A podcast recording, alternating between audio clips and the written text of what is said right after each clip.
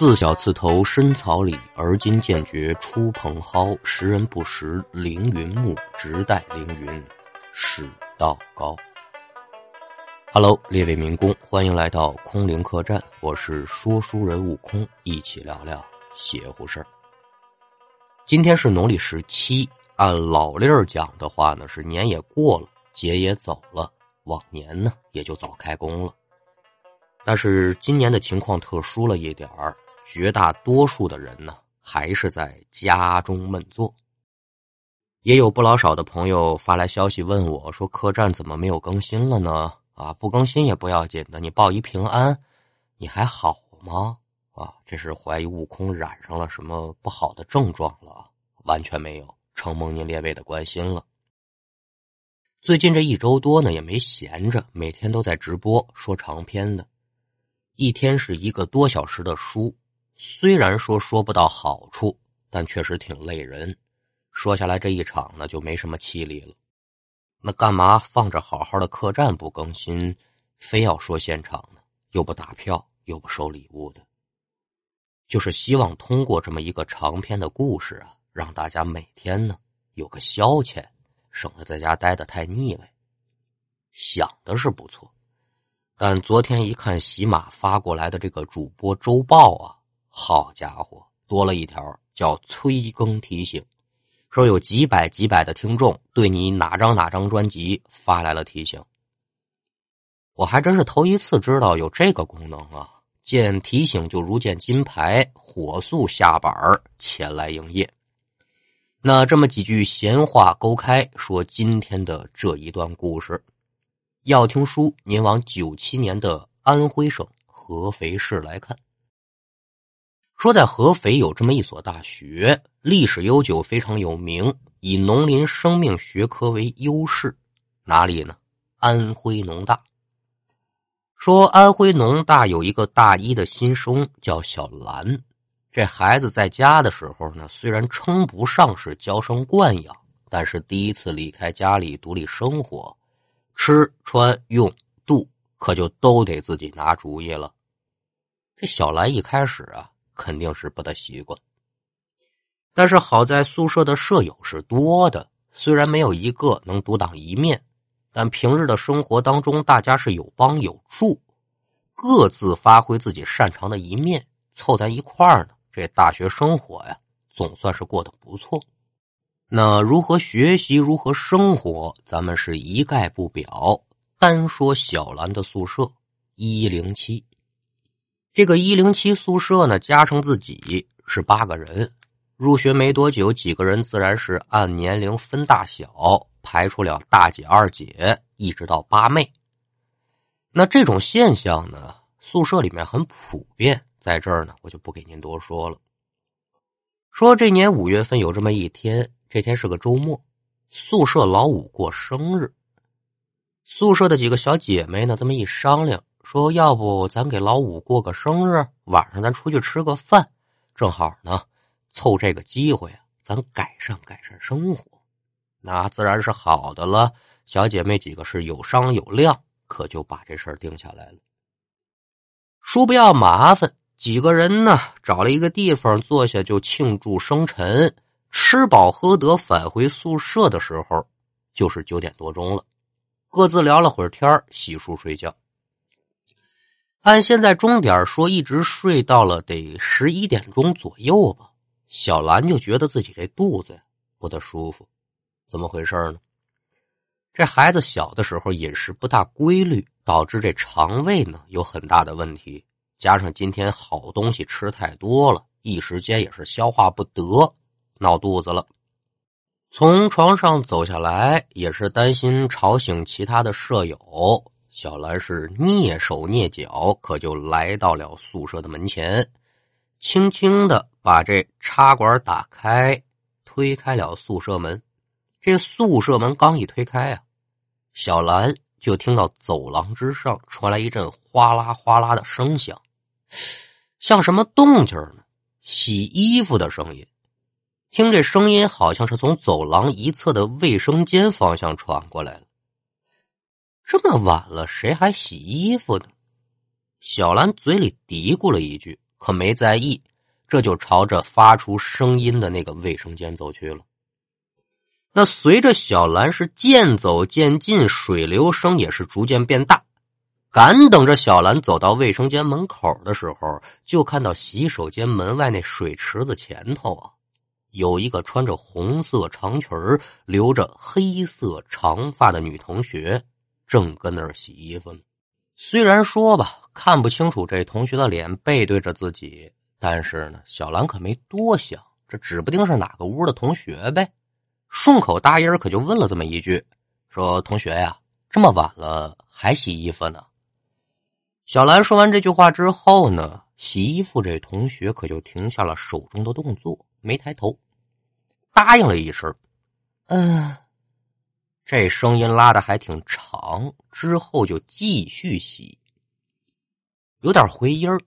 这个洗手间比较空旷吗？同学回答的声音虽小，但是在空旷的环境之内，再配合上这女同学拉的长音儿，小兰听的心里不大舒服。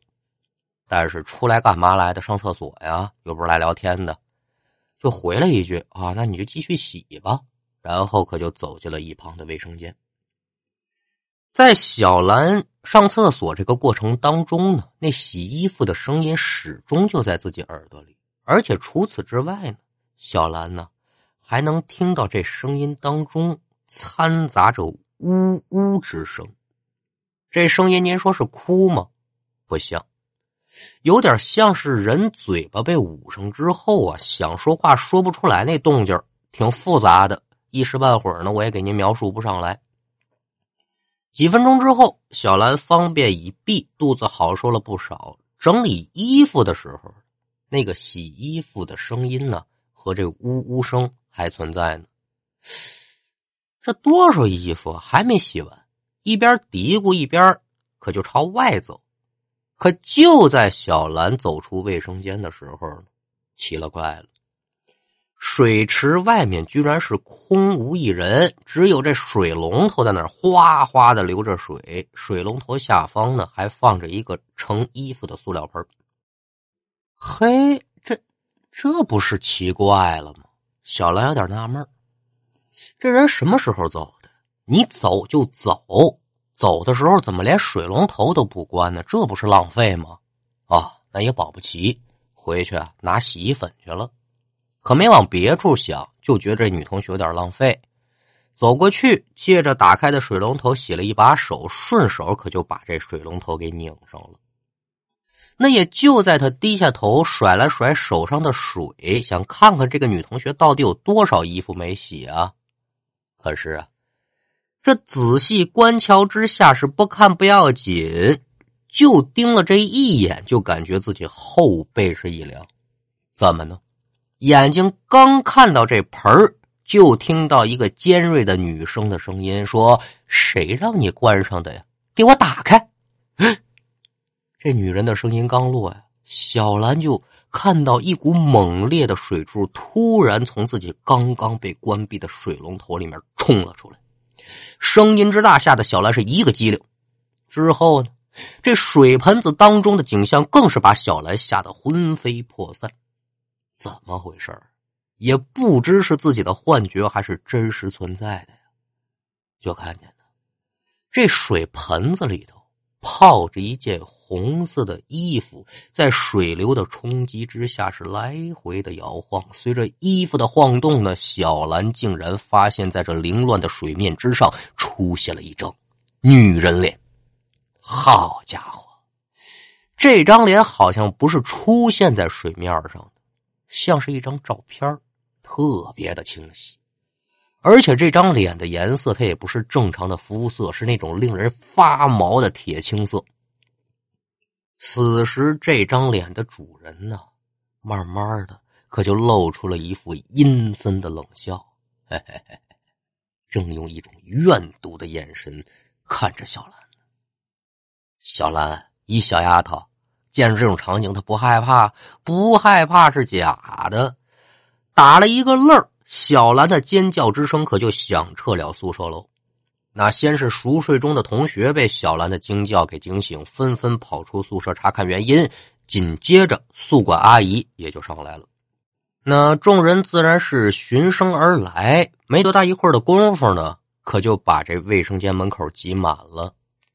那再看此时的小兰，已然是跌坐在地，把这头埋在膝盖之间，浑身颤抖。大家不明就里，赶紧先把人扶进宿舍。舍友们就一边安慰，一边就问：“说兰呐，这到底发生什么事儿了？怎么问不搭腔儿？得将近一个多小时，这小兰才逐渐的恢复过来，一边哽咽着呢，一边就把刚才在洗手间看到的一幕幕是这么这么这么回事可就给说出来了。那听完小兰的讲述呢，在场之人一个个也是吓得不轻。哦，这么回事那那是真够瘆人的了。那咱搭个伴回去看看吧。众人是仗着胆子再次回到水池前查看的时候啊，这水池子里叫做空空如也，也没有发现小兰说的那个装着红色衣服的塑料盆儿。而且根据第一个赶到小兰身边的同学回忆呢，听到尖叫，人一醒过来马上看，可没看见这水龙头流水。也没看见小兰说那女孩，就她一个人。大家就开始怀疑了：小兰呐，你是不是看错了？不不，不能，我绝对不能看错，我是的的确确看见有人在那儿洗衣服。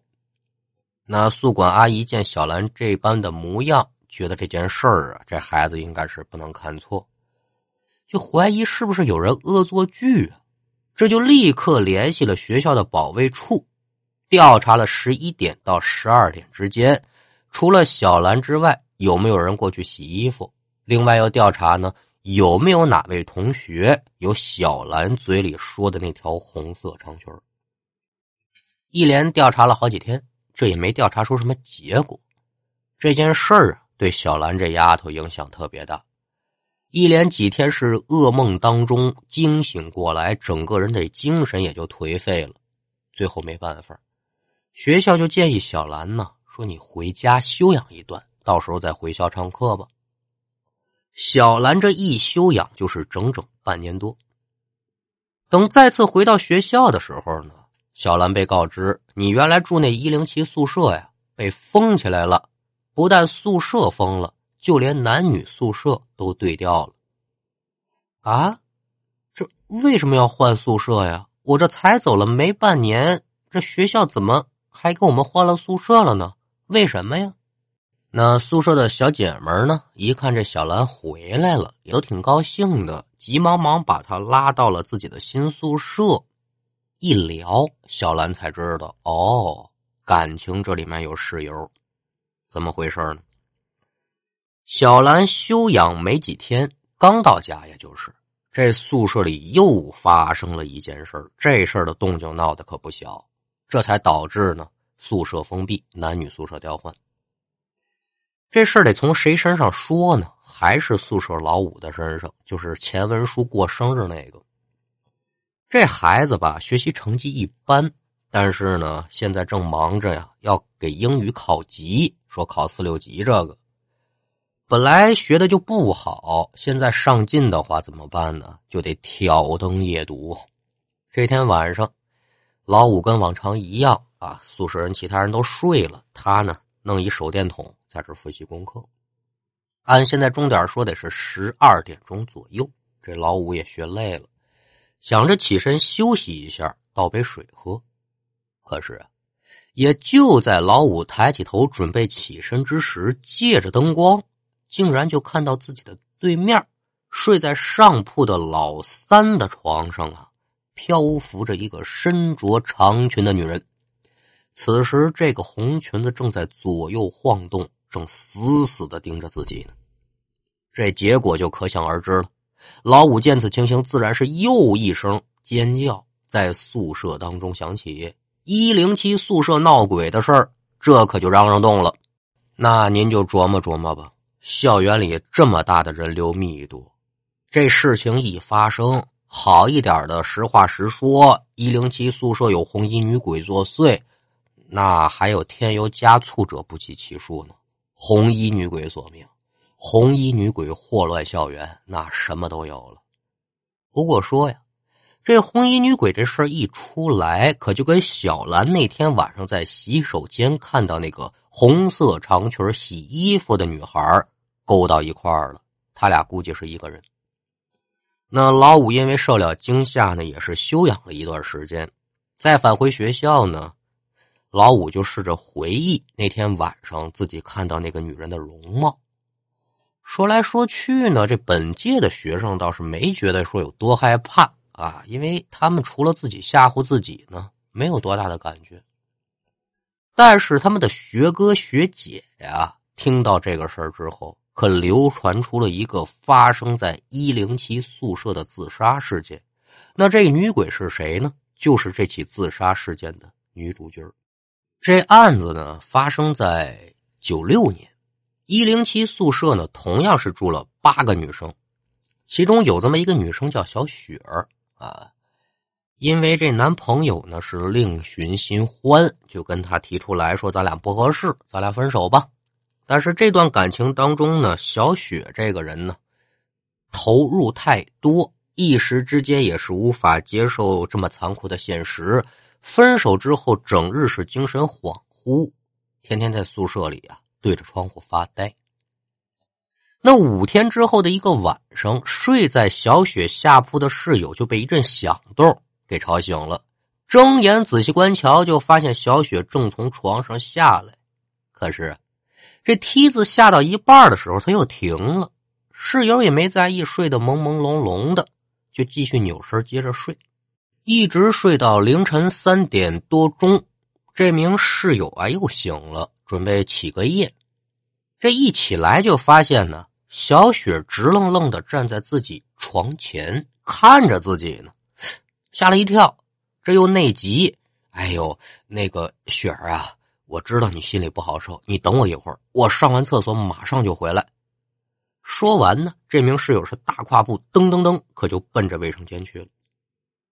那赶等这个室友再回来的时候呢，就发现小雪还是站在自己的床前，连姿势都没变。室友走上前去呢，就想劝劝他，说：“呀，赶紧睡觉吧，天涯何处无芳草呢？你吊死他这一棵树上干嘛呢？”想安慰安慰。可是呢，这室友刚走到小雪的身边，拿手这么轻轻一碰小雪的身子，就惊讶的发现。小雪的身子竟然在微微的晃动，那自然是非常的奇怪。在床铺上呢，拿来了手电筒，就这么照了一下。这一照之下，竟然发现小雪的脖子上啊有这么一条丝巾。顺着丝巾再往上照，可了不得了。这室友直接吓得跌倒在地，可了不得了！快别睡了，大家都醒过来吧。这人把一个宿舍的室友都豁楞起来了，一个个打着手电筒，可就来看小雪。怎么回事啊？小雪这丫头啊，把两根丝巾缠一块儿了，系在一起，一头挂在上头那吊扇上，另外一头可就挂自己脖子上了。说白了，上吊自杀。她死的时候呢？穿的是前男友给她买的一条红色长裙而小雪死亡的日期也就在五月份。事后呢，警方也介入了调查。调查结果呢，说这就是一起被情所困的自杀案。小雪的前男友因为这件事情，迫于方方面面的压力，没办法退学了。那宿舍里死了人，谁还愿意在这住啊？最后学校就给宿舍的几个同学呢换了宿舍，之后也就没有什么事了。所以这事一直没人再提过。这宿舍可就一直这么空着。直到小兰他们这批新生报道，学校一看也没什么事儿，这才把这间宿舍重新打开，投入使用。那本以为这件事情可就过去了，没想到一年之后又出现了小兰和老五的事件。所有人都知道这是小雪阴魂不散，在她死亡的日子里再次出现。好在呀，是没闹出太大的事情。学校里面是私底下找一大师，在一零七宿舍呢做了这么一场法事，用以超度小雪的亡魂。保险起见呢，又把这男女宿舍给调换了一下，就希望用男子汉的这个阳气镇住小雪的冤魂，别再出来惹事儿了。好再说吧，这几年之后，小雪这冤魂也没再出现过。但是，零零年五月份的时候，几个住在幺幺六宿舍的男生晚上聚餐之后，一同学喝多了，半夜去厕所，又听见洗衣服的动静，但是可没人在。后来根据这名同学的回忆啊，他就说了，也不知是自己喝多了，还是真见鬼了。就老感觉他在方便完洗手的时候呢，能看到水池子下面呢有双鞋在那飘着。那这个故事呢是一个真实的故事，一些安徽农大的老校友，尤其是九六九七届的，我想您对于这个故事一定有印象吧。好了，今天的故事就给您讲完了，接下来进入悟空。得不得？那我们先来看一下上一期节目清明义士当中抢到了虎皮金交椅的是九尾妖狐。那九尾妖狐呢，也是最近一直盯着听长篇的听众之一。恭喜您抢到了虎皮金交椅的席位，继续加油啊！再来看听众们的留言，月西和诗说。悟空，如果在古代，你应该能当一个有人气的说书先生，还能自己开店。哎，其实也不一定在古代吧，现代也有书馆和茶楼子。说书这个行当的原生地就应该在这样的地方。啊，也有撂地画锅的，当然这也就差点意思了。一人没有地，当时就受气嘛。只是现在呢，很多人觉得说书是电台专有的，好多的书座呢也说从来没进过书馆听过书，因为本地没有。那这个就是一件比较可惜的事情了啊。如果说听书的话呢，个人建议还是要去听现场书。您要说我信着想了解这个故事怎么来怎么去的，您买本书不就完了吗？这一本书才多少钱呢？但是您干嘛还打票进来听书呢？一张票三十五十的，一个月听四场八场的不写，一年下来多少钱？买一摞书，那干嘛还听现场呢？就因为有些先生这书您听着是真值，对得起您这个票钱。当然了，我是万万不敢当先生二字啊，学徒的水平，我行说着行进步着，这就叫抛砖引玉。我跟这儿瞎说呢，您真能对这门传统的艺术提起兴趣，那个时候呢，您再去听那些个真有本事的人说，咱这破车呢就不碍着好道了。但盼着您列位知道，评书这门艺术，评书不死，也没凋零。小兔子乖乖说，前几天在《怪谈百物语》看到了新的签约主播，跟过来听，不错哦。佛系听众不催更，从第一集开始听，感觉主播很明事理，而且喜欢说书，从来不主张听众打赏，也没有插播广告，并且量产。由此可见，主播是真心喜欢说书，是用心给大家讲故事，用嘴读和用心说，听众分辨得出来。就是故事当中那些你妈的，在单位听同事、经理们都在，我好尴尬。主播以后能不能稍微改一个愤怒的词汇？嘚不嘚当中说话特别小心，生怕会引起误会，而且评论不管是褒还是贬，都能够平和的接受，这一点特别的优秀，加油！这种正能量的主播不多了。哎，我用了这么长的时间来阅读您夸奖我的话，读完之后我就觉得有点不好意思了。甭管您是从哪儿来的。四海宾朋皆是客，欢迎您的到来。老话怎么讲啊？功夫不亏人，说不到好处，只能是学着说，多说。出了我的嘴，入了您的耳，您感觉说，哎，你说这还叫一个玩意儿？那学徒我自然是很高兴。您要是觉得说的不好，也没有问题，情理之中。包贬这件事儿呢？只要你是一直在这儿讲，就肯定是存在的，因为每一个人对于好坏的评判标准是不一样。那对自己有益的呢？假如说张三李四言辞特别激烈，批评我说你哪儿哪儿哪儿不对，如何如何，把让你如何进步的法门提出来了，或者是你自己能提炼出来，那您必须得低下头来，谦虚的接受，翻回头来跟人家说声谢谢，因为人家在教你，三人行必有我师。